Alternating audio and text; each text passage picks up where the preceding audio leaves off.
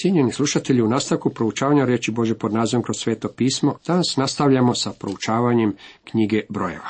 Osvrćemo se na drugo poglavlje. Tema ovom poglavlju glasi poredak 12 plemena na putu i u taboru. U prvom poglavlju naučili smo o popisu. Svaki Izraelac trebao znati tko je.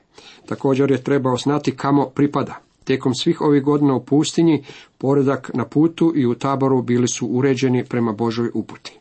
U izvještaju piše kako su svi logorovali kod svoje zastave, pod znakovima svojih pradjedovskih domova.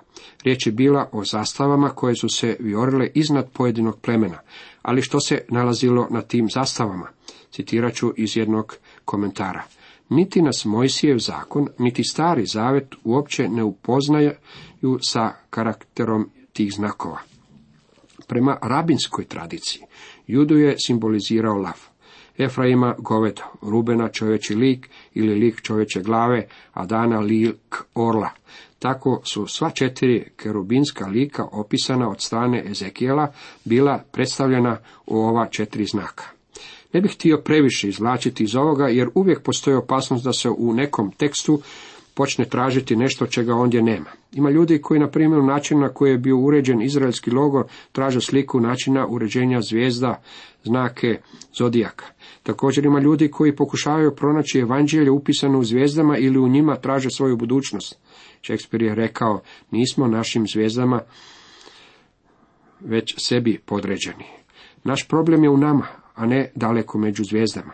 Evanđelje nećemo pronaći u zvijezdama, nalazimo ga u Božoj riječi. Bez Bože riječi ne bismo niti sumnjali da je evanđelje zapisano među zvijezdama. Da ne duljimo, jesu li simboli koje su plemena nosila na svojim zastavama bili imena ili se radilo o nekim amblemima, nije važno, jer se tradicijama ne može uvijek vjerovati. Poredak plemena u taboru. Jahve reče Mojsiju i Aronu, neka Izraelci logoruju svatko kod svoje zastave, pod znakovima svojih pradjedovskih domova, neka se utabore oko šatora sastanka, ali malo podalje. Spreda s istočne strane zastava Judina tabora prema njihovim četama. Glavar je judinih potomaka Nakšun sin Aminadabova. Primetite kako su se svi utaborivali prema šatoru sastanka. Prvo bi se podigao šator sastanka, a nakon toga bi Izraelova djeca podigla svoj tabor oko njega. Oni bi podigli svoje oznake kako bi označili svoje mjesto u taboru. Na istočnoj strani nalazilo se Judino pleme, Isakarovo i Zebulonovo. Pleme u taboru je zajedno sa Judom pod istim oznakama. Ako je simbol tih triju plemena bio lav, onda bi oni, kada bi ugledali stijeg sa slikom lava, znali kamo pripadaju. S juga je zastava tabora Rubenova prema njihovim četama, glavar je Rubenovih potomaka Elizur, sin Šedeurov. Rubenovo pleme bilo je na jugu zajedno sa Šimunom i Gadom. Sa zapada zastava tabora Efraimova prema njihovim četama. Glavar je Efraimovih potomaka Eli Šama, sin Amihudov. Na zapadu su Manašeovo i Benjaminovo pleme taborili zajedno sa Efraimom pod njegovim znakom. Sa sjevera zastava tabora Danova prema njihovim četama, glavar je Danovih potomaka Ahjezer, sin Amišadajev. Ašer i Naftali taborili su zajedno sa Danom na sjeveru pod njegovim znakom. Izraelova djeca podizala su logor prema točno određenom planu. Tako je svaka obitelj u svakom plemenu znala kamo pripada u tom plemenu. Levijevci nisu bili upisivani s Izraelcima kako je Jahve naredio Mojsiju. U svemu su Izraelci učinili kako je Jahve naredio Mojsiju, tako su taborovali pod svojim zastavama i tako išli, svatko prema svom rodu i porodici. Do sada smo naučili da su morali znati tko su i kamo pripadaju. Morali su znati svoje rodoslovlje kako bi mogli utvrditi svoje mjesto u taboru. Nisu mogli ići u rat ako ne bi bili sigurni u svoj položaj. Svakoj osobi u crkvi Isusa Krista dano od Boga određeno mjesto. Svaka služba u crkvi treba biti upravljana duhom svetim. Rečeno nam je da smo jednim duhom svi kršteni u jedno tijelo. Kada ste bili pridruženi tijelu, bili ste pridruženi kao član. Doista kao što je tijelo jedno, te ima mnogo udova, a svi udovi tijela jako mnogi, jedno su tijelo, tako i Krist. Da u jednom duhu svi smo u jedno tijelo kršteni, bilo židovi, bilo grci, bilo robovi, bilo slobodni. I svi smo jednim duhom napojeni, ta ni tijelo nije jedan ud, nego mnogi. Kada vas Bog stavi u to tijelo, stavlja vas onamo kako biste služili. Svaki vjernik ima neki dar. Vi imate dar, upotrebljavanje tog dara je vaše kršćansko služenje. Ima mnogo dijelova ljudskog tijela i svaki ima svoju funkciju. Samo u stopalu imamo preko 20 kostiju. Tako i u Kristovom tijelu ima mnogo darova i svaki od nas treba upotrebljavati svoj dar. Vi i ja moramo pronaći koji je to naš dar. Ja vjerujem da Bog svoje nagrađuje prema upotrebljenosti njihovog dara. Jako sveti duh dijeli svakom čovjeku kako mu je volja, ja stvarno vjerujem danas Prva Korinčanima 12.31 upućuje da čeznemo i molimo za najboljim darovima, ali sve je ipak pod suverenom kontrolom Svetog Duha. Sjećate li se Tabite? Ona je pravila odjeću. Sjećate se da kada je umrla, pozvali su Šimuna Petra i udovice su mu tada pokazivale odjeću koju je Tabita napravila za njih. Šimun Petar je rekao, trebamo ovu djevojku uskrsnuti od mrtvih, crkva je treba i Bogu je uskrsnu od mrtvih. Prijatelju, trebaš pronaći svoje mjesto u taboru. Zauzimaš li mjesto koje pripada nekom drugom? Zauzimaš li mjesto u crkvi koje ne možeš ispuniti, a koje pripada nekom drugom? Imaš neki dar i Bog želi da ga upotrebiš. Nemoj raditi posao koji pripada nekom drugom. Čini ono na što te Bog pozvao. Toliko iz drugog poglavlja. U nastavku proučavamo treće poglavlje. Tema trećem poglavlju glasi popis, položaj i služba Levita na putovanju pustinjom. Kako dolazimo do trećeg poglavlja, možemo vidjeti da Bog priprema Izraelovu djecu za putovanje pustinjom. Kao prvo mora postojati red u logoru. Vidjeli smo da je bio obavljen popis kako bi se muškarci sposobni za ratovanje mogli pozvati u boj. Ljudi su bili sigurni u to tko su i da su Abrahamovi potomci. Zatim su im bili potrebni znakovi za njihovo pleme kako bi znali kamo pripadaju. Poglavlje treće nam daje uvid u Levijevo pleme i njihovu zadaću. Ovo je pleme imalo nadgledništvo nad čatorom sastanka. Iako nisu bili popisani prilikom prvog popisa, ipak su bili popisani odvojeno, tako da im je mogao biti dodijeljen određeni položaj u taboru. Aron i Mojsije. Ovo je potomstvo Aronovo i Mojsijevo iz vremena kad je Jahve Mojsiju govorio na Sinajskom brdu. Ovo su bila imena Aronovih sinova, prvorođenac Nadab, zatim Abibu, Elenzar i Itamar. To su imena Aronovih sinova, svećenika pomazanih za svećeništvo posvećenih. Ali Nadab a Abihu umreše pred Jahom kad su u Sinajskoj pustinji pred njima prinosili neposvećenu vatru. Kako nisu imali sinova, to su Eleazar i Itamar služili kao svećenici u nazočnosti svoga oca Arona. Kao prvo, da nam je opis obitelji Arona i Mosija. Ono što činimo ovdje je potvrda izvješća, izvještaja iz Levitskog zakonika. Nadab i Abihu bili su uništeni jer su vršili veliko svećeničku dužnost što nisu smjeli. Levijevo pleme darovano Aronu. Jahve reče Mojsiju, dozovi pleme Levio, neka stane pred svećenika Arona, neka mu poslužuju. Neka vrše njegovu dužnost i dužnost sve zajednice pred šatom sastanka, služeći prebivalištu. Levijevo pleme dano je velikom svećeniku Aronu kako bi mu pomagalo. Vi i ja kao vjernici u crkvi smo svećeništvo vjernika. Kao takvi dani smo našem velikom svećeniku. Poslušajte riječi gospodina Isusa iz njegove veliko svećeničke molitve. Objavio sam im tvoje ime ljudima koji si mi dao od svijeta. Tvoji bjahu, a ti ih meni dade i riječ su tvoju sačuvali. Vjernici koji se zajedničkim imenom zovu crkva, dani su gospodinu Isusu. U cijelom ovom poglavlju zabilježena je njegova prekrasna molitva za nas. Radi se o evanđelju po Ivanu 17. poklovu. Mi smo dani kao poklon ljubavi oca sinu. Neki od nas možda osjećaju kako nisu dobili baš previše. Moramo zapamtiti kako nije važno ono što smo sada, nego ono što će on od nas učiniti. Još se jednom spominje ovo darovanje Levijog plemena Arona. Podaj Levite Aronu i njegovim sinovima, neka mu ih Izraelci potpuno daruju. Iznesen nam je i razlog. Ja evo uzimam Levijevce između Izraelaca namjesto svih prvorođenaca, onih koji otvaraju materijalnu utrobu kod Izraelaca. Moji su dakle Levijevci. Meni naime pripada svaki prvorođenac onoga dana kad sam pobio sve prvence u zemlji Egipatskoj, sebi sam posvetio sve prvorođence u Izraelu, i od ljudi i od stoke. Oni su moji, ja sam Jahve. Tako je to Bog sročio ondje u pustinji. Ja mislim kako on još i danas od svake obitelji traži da mu daju ne samo ono što posjeduju, već i članove svoje obitelji. Jeste li svoje posvetili gospodinu? Jeste li ih predali njemu? Prekrasno je kada svoje ukućane možete posvetiti Bogu. Prvorođenci pripadaju Bogu, to ne znači da mora ići u službu, ali trebao je biti otkupljen da bi pokazao kako pripada Bogu. U Izraelu umjesto da uzima prvorođenca iz svakog plemena, Bog ih je dao popisati i uzeo je Levijevo pleme. Porodice Levijevaca.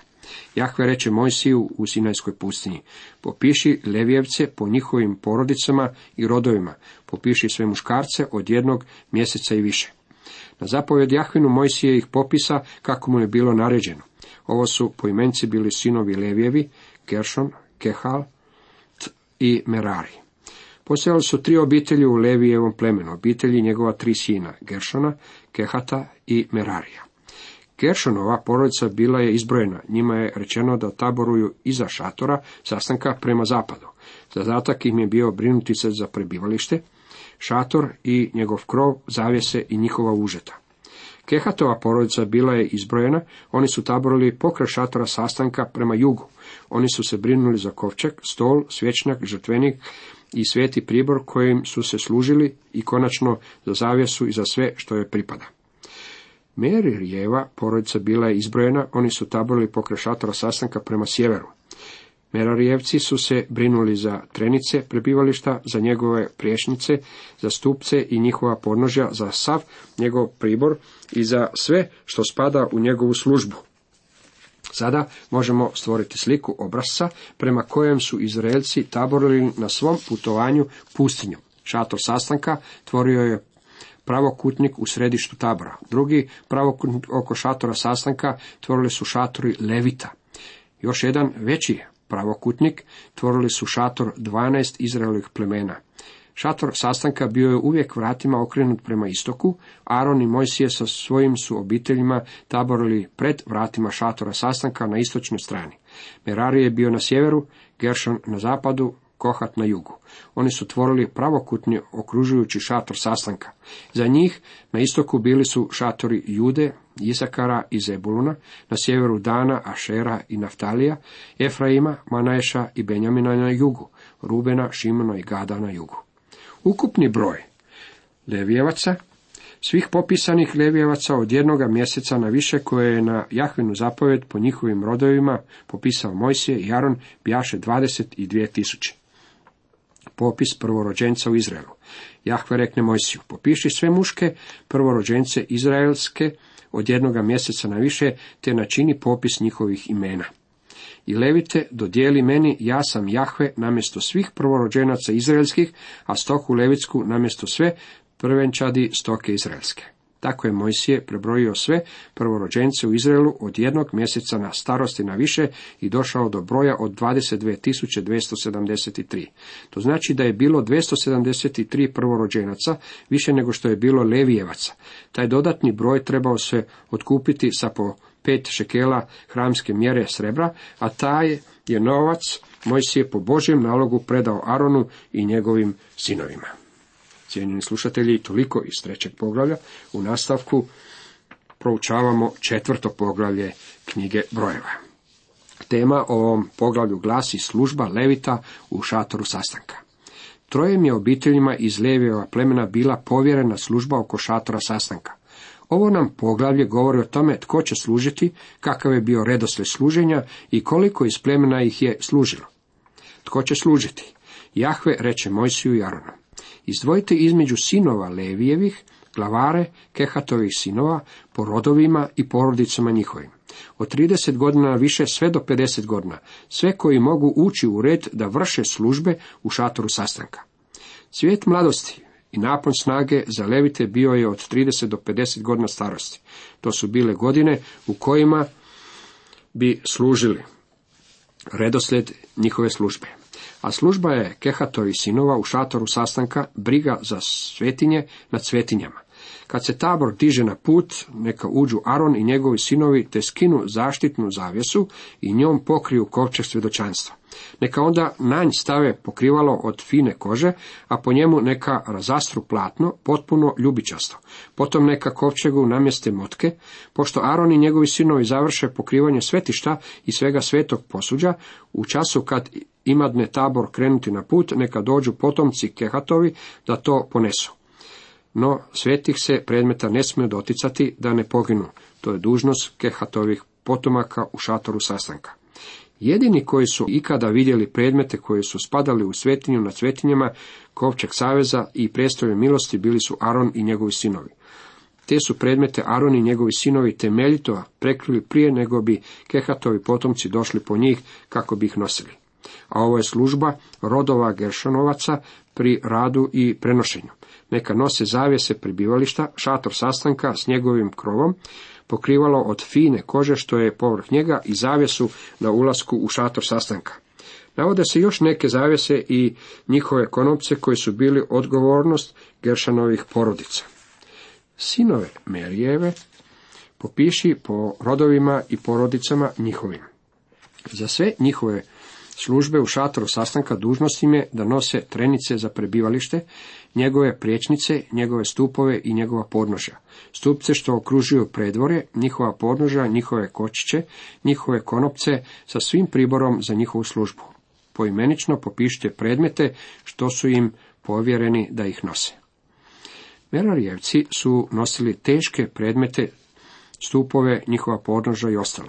Kehatovci su nosili namještaj Geršanovci su imali, čini se, najlakši posao noseći zavjese, pokrivala i konopce. Htio bih da vidite što se dešavalo kad bi se tabor trebao kretati. Kad bi Mojsije i Aron izašli iz šatora sastanka ujutro, oni nisu trebali diskutirati o tome. Mojsije nije trebao reći hajdemo organizirati sastanak upravnog odbora ili odbora svećenika i vidjeti hoćemo li danas krenuti dalje. Oni nisu bili ovisni o takvim stvarima. Gledali su ako se stup od oblaka podigao od šatora sastanka, ako jest, to je značilo pokret tabora. Ako se taj dan ne bi podigao, to je značilo da tabor ostaje na istom mjestu još jedan dan. Mojsi i Aron samo su trebali gledati i slijediti vodstvo Božeg duha, kojeg je taj stup i predstavljao. Tako bi vodstvo trebalo slijediti i svako Bože dijete danas. Nije da danas vidimo vidljivi stup od oblaka, ali bi nas trebao voditi isti Boži duh. U Rimljanima 8.14 čitamo sve koje vodi duh Boži, sinovi su Boži. Boži duh želi voditi Bože sinove. Kad se stup od oblaka podigao, odmah su Aron i njegovi sinovi ušli u svetinju i prvo otišli do zastora. Sjećate se kako se s druge strane tog zastora nalazila svetinja nad svetinjama, u kojoj je bio zavjetni kovčeg i prijestolje milosti. Ja mislim kako su kovčeg i prijestolje milosti bili postavljeni leđima prema zastoru, a ne prema stražnjem zidu. To je značilo da kada je veliki svećnik ušao u svetinju na svetinjama, morao se okrenuti licem, biti okrenut prema istoku kako bi krvlju žrtve potkropio prestolje milosti. Veliki svećenik je ovo činio jednom godišnje. U dane kad bi se tabor kretao, oni nisu ulazili iza zastora. Zastor je bio obješen iznad kovčega i prijestolja milosti, a svećenik bi povukao zastor i prekrio ih, zatim bi se sve umotalo u laneni omotač i konačno bi postavili vanjski omotač šatora sastanka. Kad bi to bilo gotovo i svo posuđe umotano kehotovcima je bilo dopušteno ući. Postojale su motke koje su odgovarale prstenovima na svakom od komada namještaja. Kehatovci bi ušli i odnijeli svaki od predmeta držeći ih za ove motke. Svećenici koji su nosili kovčeg saveza bi vodili cijelu povorku i čekali su da ih stup od oblaka povede. U kasnim poglavima vidjet ćemo redoslijed prema kojem se tabor kretao. Sigurno bi bilo uzbudljivo gledati ih kad bi uvečer podizali novi tabor. Svaki čovjek znao što mu je činiti. Svaki od ovih ljudi nosio je određeni dio šatora sastanka i nosio ga je cijeli dan. Kad bi odredila mjesto za tabor, prva stvar koja je bila spuštena bio je kovčeg saveza. Prema njemu uredio se cijeli tabor. Hehatovci koji su nosili ostale predmete koji pripadaju u šator sastanka bi ih poslagali prema položaju kovčega saveza, a zatim su se prema tome postavljale stranice šatora. Danas tako ne gradimo kuće, ali tada je sve bilo zamišljeno tako da bude prikladno za pokret. Svatko je imao svoj zadatak. Ja vjerujem kako se tabor podizao na brzinu i to stvarno na brzinu. Mislim da je 15 minuta nakon što su stigli do mjesta predviđenog za noćenje šator sastanka bio spreman za upotrebu. Da vam to ilustriram. Za vrijeme mog prvog pastorata još nisam bio oženjen i provodio sam mnogo vremena s mladim ljudima. Kad bi cirkus dolazio u grad, mi bismo dolazili na željezničku postaju, gledati ih kako dolaze u dva ujutro. Ljudi bi došli s kamionima i pretovarili cijelu opremu i životinje iz vagona za manje od pet minuta. Nakon toga kamioni bi krenuli prema polju koje je bilo predviđeno za cirkus. Zatim bi nakon što su stigli na cilj na brzinu podegli glavni šator i ta bi ekipa ljudi pošla na odmor. Pojeli bi doručak i popili kavu, dok je druga ekipa ušla u šator i postavila sjedala, trapeze i sve ostalo. Svaki čovjek znao što mu je činiti i gdje mu je mjesto. Do deset sati sve je bilo spremno i u podne je mogla započeti cirkuska parada po ulicama grada. Nama je to bilo jako zanimljivo, pa smo znali probdjeti cijelu noć kad bi cirkus dolazio u grad. Znao sam reći svojim prijateljima, tako su to radili i sinovi Izraelovi kad su taborovali u pustinji. Kad bi Izrael podizao svoj tabor, Kehatovci bi prvo donijeli predmete i ventura, zatim bi Merarijevi donijeli trenice i prečnice i konačno Geršonovci bi donijeli pokrivala i zastore. Na kraju svećani bi maknuo zastor i objesio ga. Nakon 40 godina prakse sigurno im je išlo jako dobro. Kako je svaki levijac imao svoje zaduženje, tako i svaki kršenin ima dar ili talenat od Boga i posao kojeg Bog želi da on izvrši. Ja vjerujem da vas Bog nagrađuje ako činite ono što On od vas traži. Nije na nama da sami određujemo što nam je činiti, već moramo upotrebljavati darove koje nam je On dao. Pretpostavimo da se čovjek koji je nosio klin šatora koji stoji na sjeverozapadu u mori od svog posla. Jednog dana kad bi zabijao svoj klin reče, dosta mi je već ovog. Već 20 godina nosim ovaj klin. Dolazim ujutro, izvadim ga iz zemlje, stavim na rame i cijela ga moja obitelj nosi cijeli dan. Nitko ne vidi kako težak posao radim. Nitko me zato ne nagrađuje. Mojsije me nikad nije pozvao i dao mi orden. Dosta mi je tog posla i više neću nositi taj klin. Jednog jutra, kad su skidali šator sastanka, njegov klin je bilo teško izvaditi. Njemu je prekipilo i jednostavno ga je ostavio ondje. Mislio je, nikome je onako nije stalo.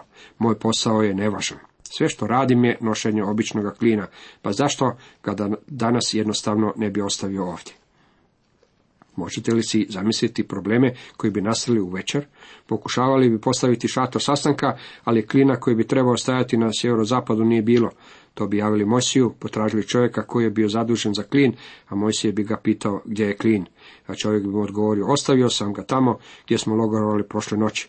Zatim bi ga Mojsije pitao zašto ga je ostavio, a čovjek bi mu odgovorio, a mislim kako moj posao uopće nije važan.